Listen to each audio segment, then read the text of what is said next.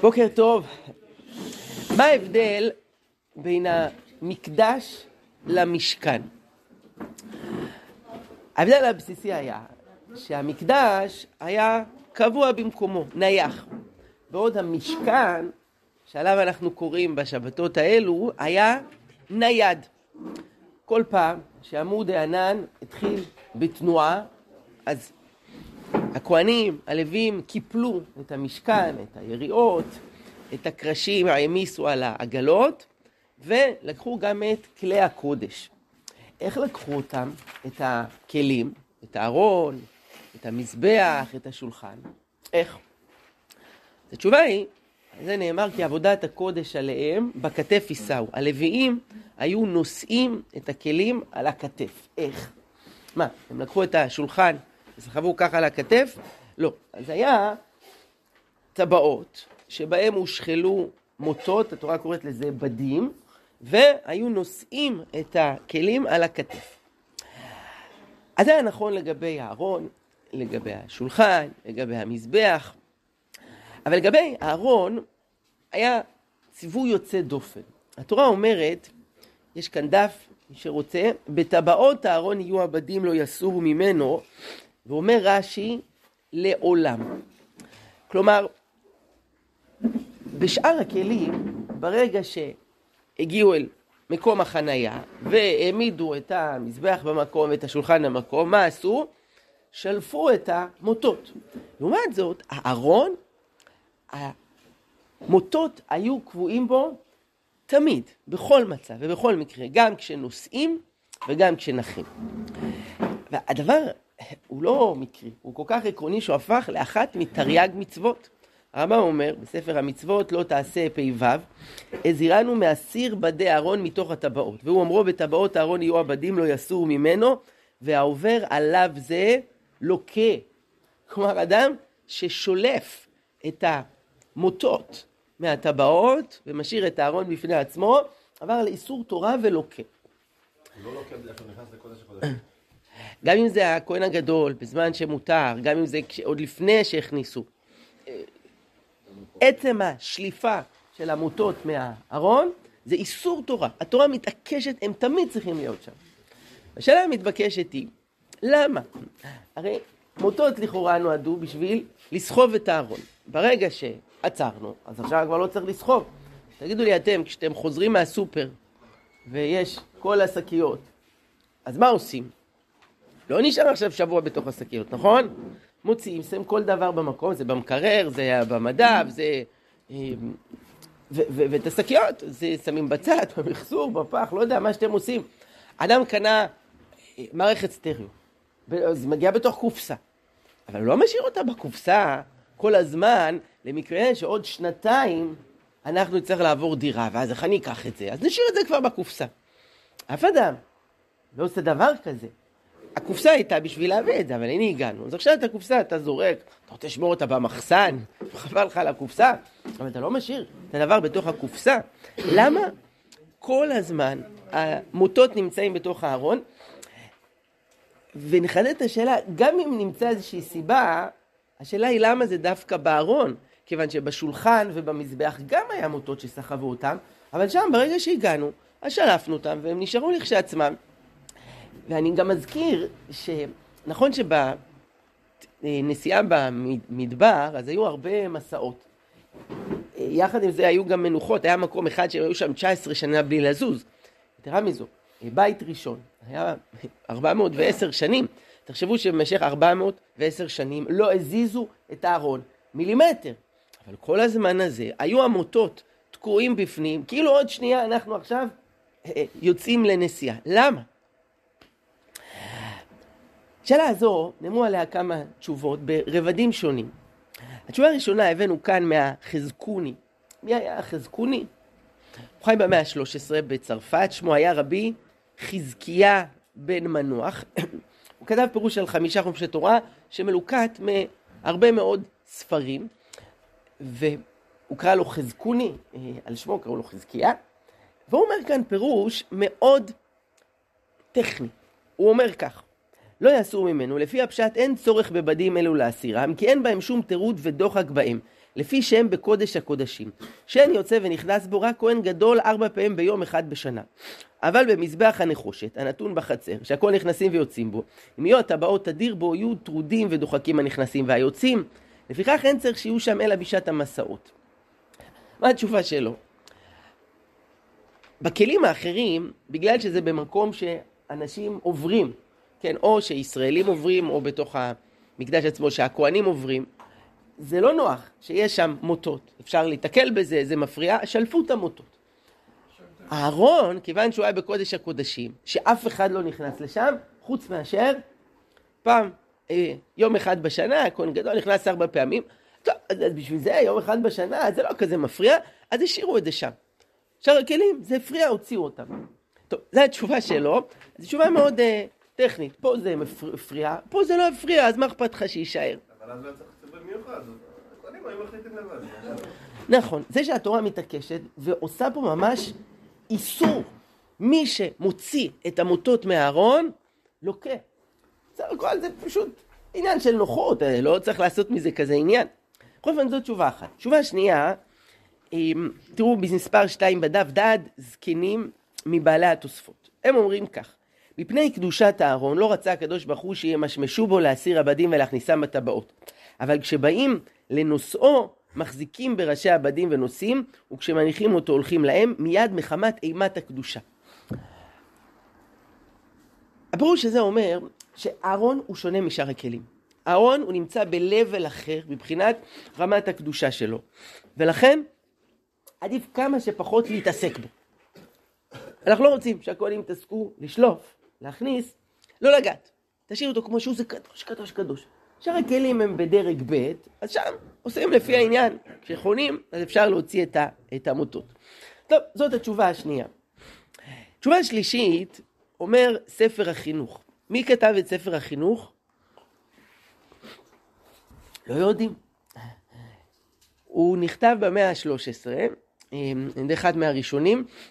בהקדמה כתוב שכתבו איש יהודי מבית לוי ברצלוני, ספרד, אבל לא כתוב את השם שלו. ספר שנכתב בעילום שם, ועד היום יש מחלוקות האם ניתן לזהות מי המחבר.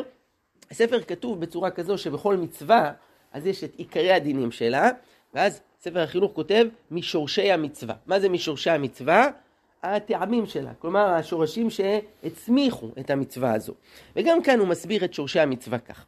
כן, למה לא להסיר את הבדים מהארון?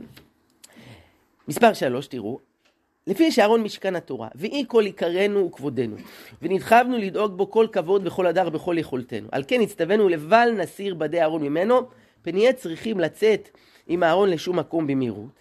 ואולי מתוך הטרדה והחיפזון לא נבדוק יפה להיות בדיו חזקים כל הצורך, ושמא חס ושלום ייפול מידם, ואין זה כבודו.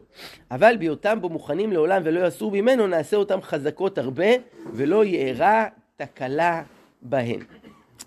מה הוא אומר? אהרון, בגלל קדושתו היתרה, אנחנו נוקטים בעוד מנגנון בטיחות.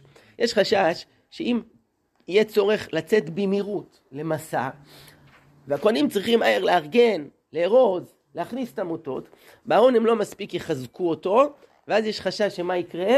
שאהרון חלילה ייפול. תראו כמה אנחנו רגישים, הנושא של אה, ספר תורה, חלילה נופל, אז יש שנוהגים שכל הנוכחים הם אה, צמים, כלומר אנחנו לוקחים מאוד קשה את העניין הזה שחלילה משכן התורה הוא נופל. דרך אגב היה אירוע היסטורי ששם קרתה תקלה סביב הדבר הזה, זה הסיפור, הובא כאן משמואל ב', אחרי שהארון הברית נופל ביד הפלישתים וחוזר בחזרה, דוד מחליט להעלות אותו לירושלים. ואז לוקחים אותו על עגלה, ומי שמובילים אותה זה שני הבנים של אבינדב, קראו להם אחיו ועוזה. ובאיזשהו שלב העגלה מתערערת, הבקר שומטים, ועוזה שחשש שאהרון ייפול, מה הוא עושה? שולח ידו ואוחז בו. מה קורה? השם, ויהי חרף השם ומכה בו, כמו שכתוב כאן, וימות שם עם ארון האלוהים. היה שמה השבתה מוחלטת של השמחה, עוזה אה, נפטר באירוע הקשה הזה שהוא אחז בארון. המפרשים התלבטו מה פתאום העלו את הארון בעגלה ולא נשאו אותו עם מוטות כמו שהיו רגילים. בכל אופן, שם רואים את הנושא הזה שאהרון עלול ליפול, הוא זה מאוד דאג לזה, היו כוונות טובות, אבל הוא שלח ידו ואחז בארון. אז אם נסכם, ספר החינוך אומר, למה בארון הטבעות קבועות? כי כשמשהו קבוע, אז תוקעים אותו חזק, מחזקים אותו, הוא מוברג עד הסוף. כשמשהו ארעי, כן, תראו את הסוכה לעומת הבית שלנו, סוכה זה ארעי לשבוע, אז אתה זה משהו קבוע, הוא יציב, הוא חזק. ואהרון, בגלל החשש שיפול חלילה, המוטות קבועים בתוכו. טוב, אז ראינו פה כמה הסברים, רק שרובם מרגישים לנו טכניים. כלומר, חשש שאהרון ייפול, אם זה נוח או לא נוח, שיעברו שם וייתקלו בזה. אז הסברים לכשעצמם בהחלט יכולים להיות נכונים. אבל כשאנחנו לומדים תורה, אנחנו אומרים פה כלל, צריך תמיד לחפש רבדים נוספים. וההסברים הטכניים הם עשויים להיות מין קצה קרחון שצף על המים, כשמתחת לזה יש הסבר רוחני, הסבר טרנסצדנטי עמוק יותר. ואני רוצה להציע פה הסבר שמביא אה, רבי שמשון רפאל הירש, שלוקח את הרעיון הזה של המוטות הקבועים למקום עמוק יותר. אני אגיד בעל פה, שנייה מה שהוא אומר, ואז ניכנס פנימה. אם עמותות קבועים, פירושו של דבר שהם לא רק אמצעי כדי שבעת הצורך אנחנו ניסע, אז נוכל להחזיק אותו. זה אומר שהם חלק מהותי מהארון. אם הם תמיד שמה, זה אומר שגם כאשר אנחנו לא נוסעים, ואז כביכול לא צריך אותם, כן צריך אותם. כי הם חלק מהארון. אי אפשר לוותר עליהם, אהרון בלעדיהם הוא לא אותו הדבר. למה? אז אומר הרש"ר הירש, והוא גם העיר עוד הערה, שמי שעמד מחוץ לקודש הקודשים, איך הוא ידע שיש ארון בפנים? הרי אתה רואה פרוכת על עומדה. איך אתה יודע אם יש משהו בפנים? אז היה כן סימן שיש שם ארון. איך? הבדים, המוטות היו בולטים. ראו שם שתי בליטות כאלה, וכל מי שבחוץ ראה, הנה, הארון בפנים, רואים פה את הבליטות של, של הבדים. כלומר, זה היה הסימן שיש פה ארון בפנים. הם אלה שהצביעו על זה. אז הוא אומר ככה, אני מדלג פה לחלק השני שלו. בדי הארון מסמלים את הייעוד ואת התפקיד, לשאת את הארון ואת תוכנו. בשעת הצורך גם מעבר לגבולות מקום. עמידתם הנוכחית והמצווה שלעולם לא יסורו עבדים מן הארון קבע מראש לכל הדורות את דבר האמת. שהתורה הזאת ותעודתה אינן תקועות באדמה שעליה עמדו בשעתם הקודש והמקדש. נוכחותם התמידית של עבדים מעידה על כך שתורת השם אינה קשורה וזקוקה לשום מקום מיוחד. ודבר זה בולט בחריפות יתרה בניגוד שבין הארון לבין שאר כלי המקדש, ובייחוד השולחן והמנורה שאין להם בדים קבועים. מאליו עולה כאן הרעיון, שולחן ישראל ומנורת ישראל, מלוא חייו הגשמי ופריחת חייו הרוחניים, קשורים באדמת ארץ הקודש. תורת ישראל, שני. מה זה שני? שונה. זה אחרת. כלומר, אומר השער הירש, היו כלים שכשחנו הוציאו מהם את המוטות, וזה בא להגיד שהם עניינם להיות קבועים פה. איפה פה? ופה היום במקדש, בארץ ישראל. ארון הברית שנושא בתוכו את התורה כל הזמן עם המוטות קבועים. בא להגיד לנו שהעניין של התורה זה להיות כל הזמן ניידת. היא לא שייכת רק לפה, למקום ספציפי, אלא היא תמיד מוכנה לנסיעה לכל מקום ומקום. הנציב בפירושו עמק דבר אומר שהשולחן שהיה במקדש הוא מסמל את המלכות. המזבח מסמל את הכהונה, ושניהם המקום שלהם זה רק בארץ ישראל. נכון? מלכות ישראל זה בארץ ישראל. הכהונה זה בבית המקדש שבארץ ישראל, לא בחוץ לארץ. התורה לעומת זאת, אלפיים שנה היינו בגלות. איפה הייתה התורה כל השנים האלה? תשובה, איתנו. נשאנו אותה אה, במוטות לכל מקום. וזה שהתורה, זה מובנה בתוכה שיש מוטות נסיעה, זה הדבר שלמעשה החזיק אותנו אלפיים שנה בגלות. היינו רחוקים מארץ ישראל, חלמנו עליה, קיווינו לשנה הבאה בירושלים הבנויה. אבל מה שהחזיק אותנו, אין לנו שיעור אלא התורה הזאת. דלאי למה הוא המנהיג של הבודהיזם הטיבטי. מכירים את האיש? טיפוס נחמד, הוא כבר די מבוגר, זכה בפרס נובל לשלום, אה, יש לו מיליונים של מאמינים שהולכים אחריו ברחבי העולם, והוא נמצא כבר עשרות שנים בהודו. למה בהודו? כי רוב השטח של טיבט הוא בשליטה של סין, וסינים, אתם יודעים, הם אה, קשים, שתלטנים, לא נותנים, הם אה, רודפים את אותם אלה שהולכים בטיבט אחריו, אחרי דלאי למה, שרוצים עצמאות, רוצים חופש, אז כבר עשרות שנים הוא נמצא בהודו, ובשנות התשעים הוא הזמין לפגישה קבוצה של מנהיגים יהודים, והוא אמר, אני רוצה להתייעץ איתכם. תראו, אנחנו עכשיו, הטיבטים נמצאים פה בגלות בהודו, כבר עשרות שנים, ומי יודע עוד כמה זמן זה ייקח. איך אפשר לשמור על הזהות שלנו, על החלומות שלנו, על הדרך שלנו, גם כשאנחנו עכשיו בגלות? אני רוצה לדעת, ותגידו אתם, מי האנשים שאפשר ללמוד מהם את הדבר הזה? מי אלה שיש להם את הניסיון בלהיות בגלות כל כך הרבה שנים, ובכל זאת לשמור על עצמם? זה כמובן היהודים. אז הוא ביקש, התייעץ עם מנהיגי היהודים, למדו אותנו, הטיבטים, איך אפשר להיות בגלות, לשמור על עצמנו, לא לאבד את הקשר עם המולדת שלנו. וכמובן התשובה לשאלה זה התורה, שהיא עם מוטות הנסיעה, וגם כשהיינו בגלות, שמרנו עליה והיא שמרה עלינו. אספר פה אנקדוטה מעניינת שמבטאת את הרעיון הזה. המלכה ויקטוריה, הייתה מלכת אנגליה אה, הכי הרבה זמן, עשרות עשרות שנים. היא הייתה עם בעלה, הנסיך אלברט, בנופש באנובר שבגרמניה.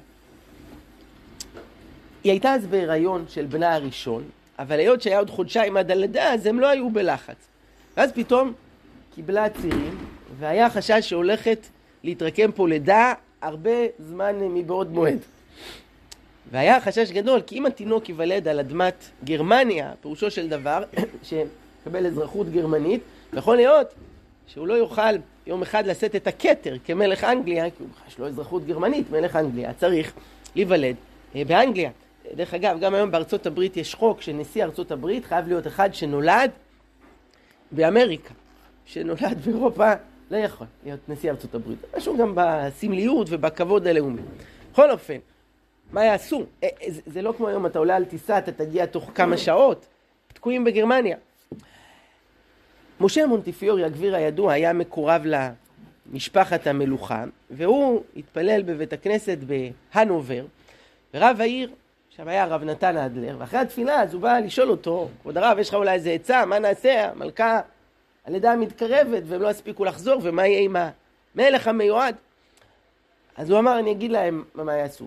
שהיא תלך אל הנמל ותעלה על ספינה בריטית, והספינה תפליג קצת, תרחק מהחוף איזה שניים שלושה קילומטר לתוך המים הטריטוריאליים, אה, מחוץ למים הטריטוריאליים של גרמניה, באזור בינלאומי, ואז גם אם התינוק ייוולד בספינה, אז הוא נולד על ספינה בריטית במים בינלאומיים, אז יש לו אזרחות בריטית. משה מונטיפורי חוזר מהר ומציע את הרעיון, וכך עשו. עלתה לספינה והפליגה מהחוף, ונולד תינוק ויקרא שמו באנגליה, הנסיך, אה, המלך אדוארד השביעי, שהפך להיות היורש של אימא שלו, בהמשך היה מלך אנגליה, והמלכה ויקטוריה העריכה את העצה שקיבלה מהרב נתן אנדלר, ובהמשך חזרה לאנגליה, והביאה אותו והוא מונה להיות הרב של הממלכה, האימפריה הבריטית. כן, הכרת תודה על העצה שהוא נתן. טוב, אז זה סיפור אה, חביב, אנקדוטה יפה. אבל לענייננו, עם ישראל היה במשך אלפיים שנה בסוג של איזה, כן, לא ספינה בריטית, אלא ספינה יהודית. ומה זה הספינה הזאת? כשהיינו מטולטלים בתוך האוקיינוס של הגלות, היינו בספינה של התורה, שהיא החזיקה והיא שמרה עלינו כל השנים, וזה הרעיון, שאומר השריר, של המוטות, דווקא התורה, היא כל הזמן מוכנה לנסיעה, היא איתנו בכל מקום ובכל מצב. אני רק אוסיף לסיום עוד רעיון אחד שאומר הרבי מלובביץ', זה לא, לא כתוב, אני אומר פה תורה שבעל פה, שזה רעיון גם מאוד אופייני לאיש. הרבי מלובביץ' אמר פה עוד פירוש, שזה כבר הפירוש החמישי שלנו. הוא אמר, כל יהודי הוא כמו ארון הברית. כל יהודי יש בתוכו נשמה שזאת התורה. והרעיון הזה שיש את המוטות, שהוא צריך כל הזמן להיות נייד, כי יהודי צריך להיות מוכן. אם יהיה מישהו שצריך עזרה, אם יהיה בקצה העולם איזה יהודי שצריך לחזק אותו, לפתוח שם בית חב"ד, בית יהודי, אתה צריך להיות מה? עם המוטות מוכן לנסיעה. אתה לא קבוע פה, תקוע, התרגלתי, זה המקום שלי, אלא להיות מוכן לצאת לשליחות. אנחנו יודעים שבחב"ד הנושא הזה של שליחות זה אה, אחד היסודות הגדולים. אה, שמעתי, מספרים, בתוך ה-770 בניו יורק יש שם איזשהו בית מדרש, לומדים שם אברכים צעירים. אז פעם אחת, אברך צעיר בן 21, היה שם עם החברותה, והוא יוצא שנייה, ככה הלך, שירותים, להכין לעצמו קפה, תופס אותו בחוץ המזכיר של הרבי. הוא אומר לו, או, oh, אותך חיפשתי. הרבי אמר, אתה הולך להיות שליח חב"ד בצ'ילה. אמר לו, מה? אני? אני התחתנתי לפני חודשיים, אני רק בן 21. חוץ מזה, איפה זה בכלל צ'ילה? אז המזכיר אמר לו, מה? השליח של צ'ילה, לא יודע איפה זה צ'ילה? מה אתם חושבים, הוא לא נסע? בטח נסע. אחרי שבוע, הוא היה שם בביקור ראשון, אחרי עוד שבוע הביא את אשתו, הקים שם בית חב"ד, הקים שם מקווה, תלמוד תורה, הכל. אז העניין, הרעיון של הרבי, שיהודי זה כמו ארון, עם עמותות, מה שצריך, אני נוסע, אני הולך. אני אוסיף פה על זה רעיון אה, שישי ואחרון, כי הרבי לקח את העניין הזה שיהודי זה כמו ארון הברית ביחס להשפעה על אחרים. אבל גם בלי קשר לאחרים. יהודי צריך להיות אחד כזה שמוטות קבועים בו והוא כל הזמן נמצא בתנועה. היה לנו את פרשת נוח. נוח נשאר באזור הנוחות שלו. כשאמרו לו שבא מבול, אז הוא, הוא עשה תיבה, אבל הוא דאג לעצמו במעגל הקרוב. אברהם אבינו מתחיל פרשת לך לך, להיות כל הזמן בתנועה, בהתקדמות. לחפש כל הזמן איפה אני יכול השנה להיות יותר טוב, מקום יותר גבוה, יותר מתוקן, יותר נעלה. זה הרעיון שיהודי כמו ארון הברית, להיות כל הזמן עם עמותות, כשאני מוכן להתקדם קדימה, להשתפר, להתעלות למקום טוב יותר. עד כאן, שישה פירושים על עמותות שבארון הברית, שבת שלום ומבורך.